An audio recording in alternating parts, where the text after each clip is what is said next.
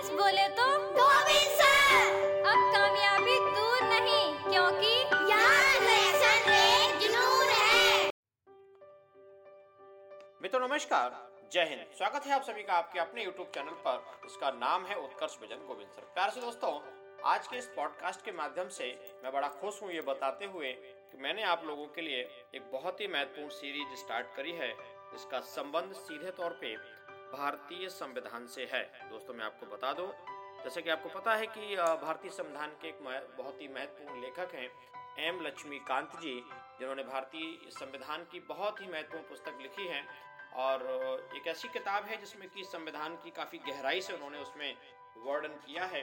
तो मैं इस पॉडकास्ट के माध्यम से जो है एक सीरीज़ स्टार्ट कर रहा हूँ, जो सीधे तौर पे एम. लक्ष्मीकांत की किताब पर आधारित है। दोस्तों, मैं आपको बता दूँ कि यद्यपि ये पुस्तक जो है सीधे तौर पे सिविल सर्विस से संबंधित है, परंतु यदि कोई टॉपिक आता है और उसमें कोई वनडे संबंधी एग्ज़ाम की कोई जानकारी यदि हो सकती है, वो भी मैं आपको इस पॉडकास्ट के माध्यम से देने की कोशिश करूँगा, ठीक है? तो चलिए शुरू करते हैं दोस्तों, और बड़ा ही आपको एंजॉय आएगा, बड़े धैर्य से आप इसको सुनते जाएँगे, और पॉडकास्ट यदि आपको अच्छा लगे तो प्लीज़ अपने विभिन्न प्रकार के फेसबुक व्हाट्सएप जो ग्रुप हैं, वहाँ ग्रुपों में भी इसको ज़रूर शेयर करिएगा, जिससे और बच्चे भी लाभान्वित हो। ठीक है दोस्तों? चलिए शुरू करते हैं।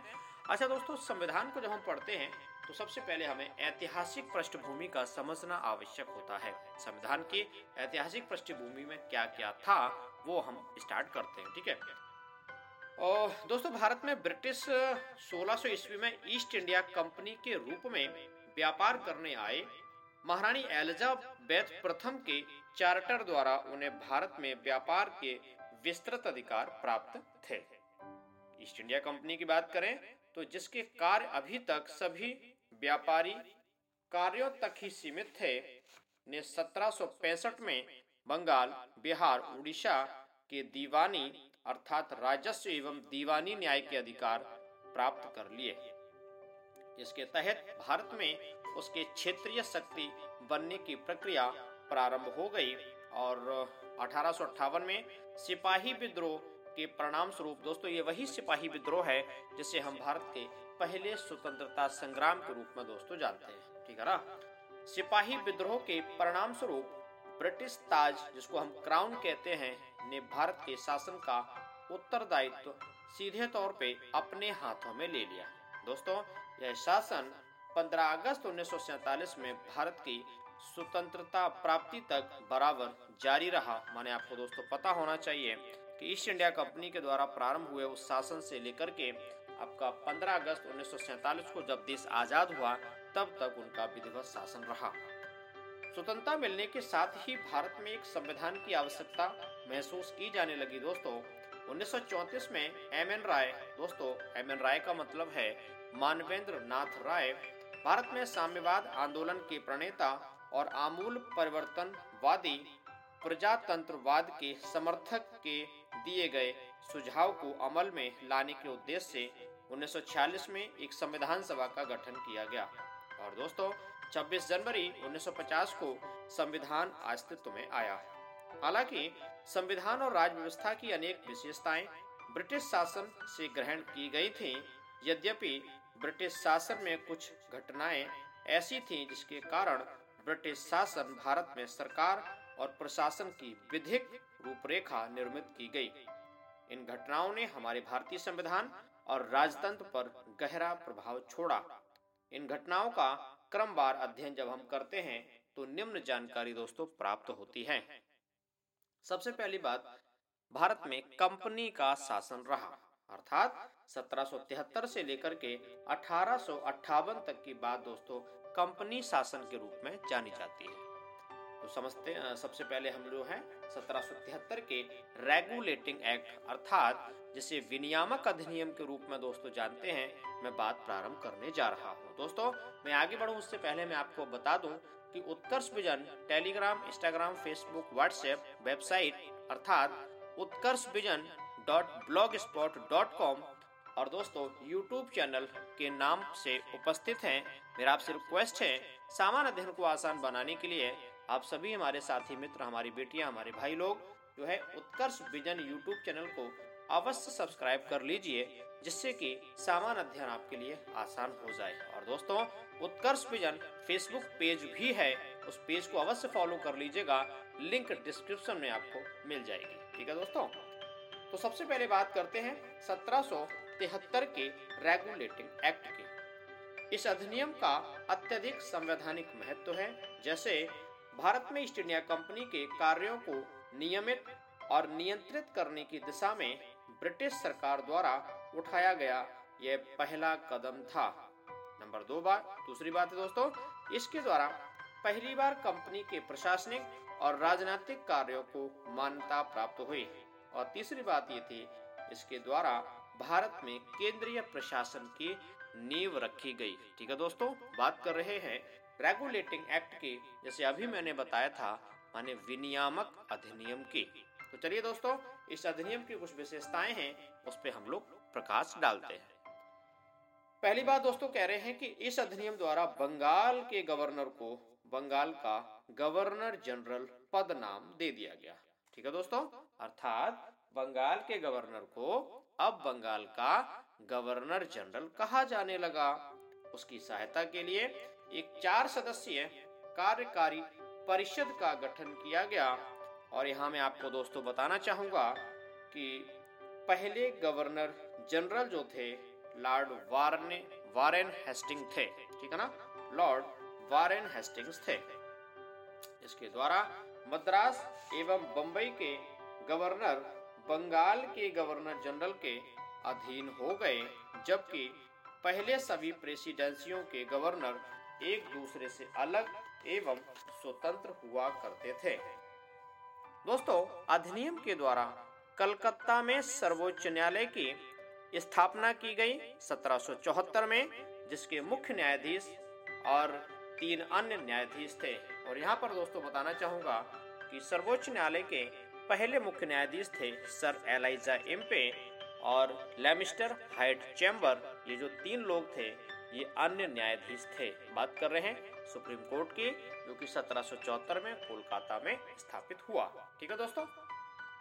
इसके द्वारा कंपनी के कर्मचारियों को निजी व्यापार करने और भारतीय लोगों से उपहार व रिश्वत लेने पर प्रतिबंध लगा दिया गया। दोस्तों, बहुत बड़ी बात थी। भ्रष्टाचार पर नियंत्रण करने की दिशा में ये एक विशेष प्रकार का प्रयास था। बात कर रहा हूँ सत्रह सौ तिहत्तर के रेगुलेटिंग एक्ट की। अगली बात है दोस्तों, इस अधिनियम के द्वारा ब्रिटिश सरकार का कोर्ट ऑफ़ डायरेक्टर अर्थात कंपनी की जो गवर्निंग बॉडी थी, के माध्यम से कंपनी पर नियंत्रण सशक्त हो गया। दोस्तों, इसे भारत में इसके राजस्व, नागरिक और सैन्य मामलों की जानकारी ब्रिटिश सरकार को देना आवश्यक कर दिया गया। दोस्तों, अगला है, अगला एक्ट है, सत्रह सौ चौरासी का, पिट्स इंडिया एक्ट। तो बढ़ते हैं दोस्तों। रेगुलेटिंग एक्ट सत्रह सौ तिहत्तर की खामियों को दूर करने के लिए प्यारे से दोस्तों ब्रिटिश संसद ने एक संशोधित अधिनियम पास किया सत्रह में, जिसे एक्ट ऑफ़ सेटलमेंट के नाम से जाना जाता है। इसके बाद एक अन्य महत्वपूर्ण अधिनियम पिट्स इंडिया एक्ट सत्रह दोस्तों, अस्तित्व में आया। बात कर रहे हैं पिट्स इंडिया एक्ट के, इसमें निम्न प्रावधान दोस्तों हुआ करते थे। नंबर एक, इसने कंपनी के राजनीतिक और वाणिज्यिक कार्यों को पृथक पृथक कर दिया। इसके निदेशक मंडल को कंपनी के व्यापारिक मामलों के अधीक्षण की अनुमति तो दे दी, लेकिन राजनीतिक मामलों के प्रबंधन के लिए नियंत्रण बोर्ड अर्थात बोर्ड ऑफ़ कंट्रोल के नाम से एक नए बॉडी अर्थात नए निकाय का गठन कर दिया गया। इस प्रकार द्वैध शासन की व्यवस्था का शुभारंभ हुआ। दोस्तों, बात समझ रहे होंगे? एक नया शब्द मिला है आपको द्वैध शासन और बात करें द्वैध शासन की तो दोस्तों, इसे कहते हैं डायआर्की सिस्टम। और प्रश्न उठता है कि द्वैध शासन के जनक के रूप में किसे जाना जाता है? दोस्तों, इस प्रश्न का उत्तर होगा डायरकी सिस्टम के जनक के रूप में लियोनिस कॉर्टिस को माना जाता है। आगे की बात, दोस्तों, नियंत्रण बोर्ड को यह शक्ति प्रदान कर दी गई कि वह ब्रिटिश नियंत्रित, भारत में सभी नागरिकों, सैन्य सरकार व राजस्व गतिविधियों का अधीक्षण एवं नियंत्रण करे। ठीक है दोस्तों, ये प्रावधान है सत्रह के पिट्स इंडिया एक्ट की। तो इस प्रकार यह अधिनियम दो कारणों से महत्वपूर्ण था। पहली बात दोस्तों थी, भारत में कंपनी के अधीन क्षेत्र को पहली बार ब्रिटिश आधिपत्य का क्षेत्र कहा गया और दूसरा, ब्रिटिश सरकार को भारत में कंपनी के कार्यों और इसके प्रशासन पर पूरा पूरा नियंत्रण प्रदान किया गया। समझ पा रहे हैं दोस्तों? बड़ी ज़रूरी बात थी। अब आप बात करते हैं अगले अधिनियम की। तो प्यारे दोस्तों 1833 का चार्टर अधिनियम। ठीक है दोस्तों? बात कर रहे हैं 1833 के चार्टर अधिनियम की। तो ब्रिटिश भारत के केंद्रीकरण की दिशा में यह अधिनियम अत्यधिक निर्णायक कदम था। इस अधिनियम की विशेषताएँ कुछ इस प्रकार से थी इसने बंगाल के गवर्नर जनरल को, दोस्तों, भारत का गवर्नर जनरल बना दिया, जिसमें सभी नागरिक और सैन्य शक्तियाँ निहित कर दी गईं। इस प्रकार, इस अधिनियम ने पहली बार एक ऐसी सरकार का निर्माण किया, जिसका ब्रिटिश कब्जे वाले संपूर्ण भारतीय क्षेत्र पर पूर्ण नियंत्रण था लॉर्ड विलियम बेंटिक दोस्तों, लॉर्ड विलियम बेंटिक भारत के पहले गवर्नर जनरल थे। दोस्तों, मैं यहाँ पे एक बात आपको बताना चाहूँगा कि 1833 का अधिनियम मैं बात कर रहा हूँ, उससे ठीक पहले कुछ एक 1813 का चार्टर अधिनियम बड़ा ही इम्पोर्टेंट रहा और उसमें से मैं आपको अवगत करा दूँ। ये वही अधिनियम है जिसके द्वारा भारतीयों को शिक्षित करने के लिए एक लाख रुपए का प्रावधान 1813 के चार्टर जो अधिनियम था उसके द्वारा किया गया। ठीक है दोस्तों? अब बात करते हैं इसी अधिनियम, अर्थात 1833 के अगले प्रावधान में। इसने मद्रास और बंबई के गवर्नरों को विधायिका संबंधी शक्ति से वंचित कर दिया।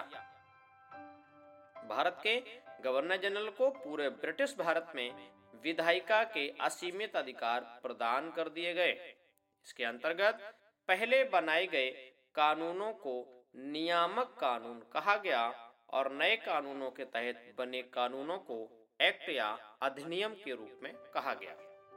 दोस्तों, इस 1833 के माने 1833 के चार्टर एक्ट के द्वारा ईस्ट इंडिया कंपनी की एक व्यापारिक निकाय के रूप में की जाने वाली सभी गतिविधियों को दोस्तों जो है समाप्त कर दिया गया। अब यह विशुद्ध रूप से प्रशासनिक निकाय बन गया।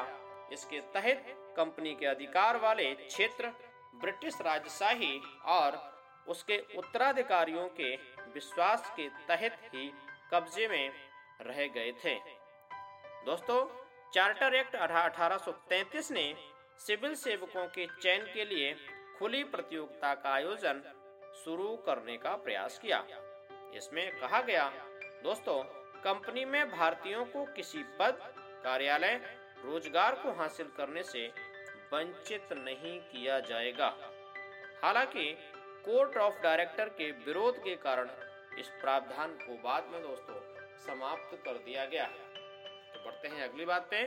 दोस्तों, अब समय आ चुका है अठारह के चार्टर एक्ट का। तो दोस्तों, सत्रह से अठारह के दौरान ब्रिटिश संसद द्वारा पारित किए गए चार्टर अधिनियमों की श्रृंखला में यह अंतिम अधिनियम था। दोस्तों, संवैधानिक विकास की दृष्टि से यह अधिनियम एक महत्वपूर्ण अधिनियम था और इस अधिनियम की विशेषताएँ निम्न प्रकार से थी। मैं बात कर रहा हूँ अठारह सौ तिरपन के चार्टर अधिनियम की। तो दोस्तों, इस अधिनियम के अंतर्गत जो प्रावधान था, इसने पहली बार गवर्नर जनरल की परिषद के विधायी एवं प्रशासनिक कार्यों को अलग अलग कर दिया। इसके तहत परिषद में छह नए पार्षद जोड़े गए। इन्हें विधान पार्षद कहा गया। दूसरे शब्दों में दोस्तों, इसने गवर्नर जनरल के लिए नई विधान परिषद का गठन किया, जिसे भारतीय अर्थात केंद्रीय विधान परिषद कहा गया। परिषद की शाखा ने छोटी संसद की तरह कार्य करना प्रारंभ किया। इसमें वही प्रक्रियाएँ अपनाई गई जो ब्रिटिश संसद में अपनाई जाती थी। इस प्रकार से दोस्तों, विधायिका को पहली बार सरकार के विशेष कार्य के रूप में जाना जाने गया, जाना जाने लगा, जिसके लिए विशेष मशीनरी और प्रक्रिया की ज़रूरत थी।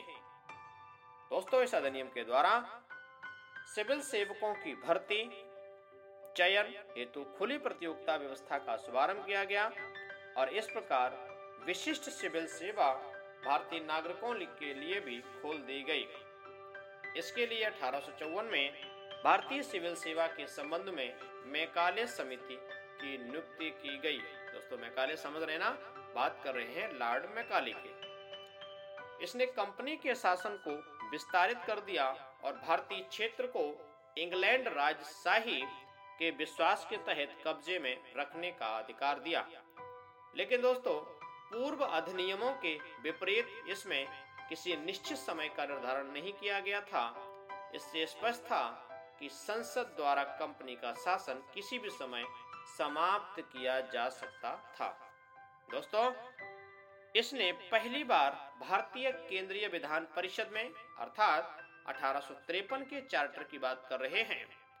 इसने पहली बार भारतीय केंद्रीय विधान परिषद में स्थानीय प्रतिनिधित्व प्रारंभ किया और गवर्नर जनरल की परिषद में छह नए सदस्यों में से चार का चुनाव बंगाल, मद्रास, मुंबई और आगरा की स्थानीय प्रांतीय सरकारों द्वारा किया जाना था। तो दोस्तों, इस पॉडकास्ट में इतना ही रखते हैं और मैंने आपको बताया कि जो ईस्ट इंडिया कंपनी का शासन है उससे संबंधित मैंने महत्वपूर्ण अधिनियम आपको बता दिया है। इसके अगले पॉडकास्ट में मैं आपसे बात करूँगा क्राउन का शासन, अर्थात ताज का शासन, अर्थात अठारह से उन्नीस तक के अधिनियमों पे विस्तार से चर्चा दोस्तों मिलकर के हम लोग करेंगे। और दोस्तों चलते चलते मैं आपसे कहना चाहूँगा रिक्वेस्ट करना चाहूँगा, अभी तक आपने हमारे YouTube channel Utkarsh Vision Facebook page Utkarsh Vision को फॉलो और सब्सक्राइब नहीं किया है प्लीज़ सब्सक्राइब करिएगा। इस प्रकार के आसान भाषा के पॉडकास्ट मैं आप तक पहुँचा पहुंचाता रहूँगा। आपको पता है, विषय भारतीय संविधान पुस्तक है एम लक्ष्मीकांत से आधारित। मैं ये आपको ऑडियो दे रहा हूँ। चलिए बहुत बहुत शुक्रिया। थैंक यू जय हिंद।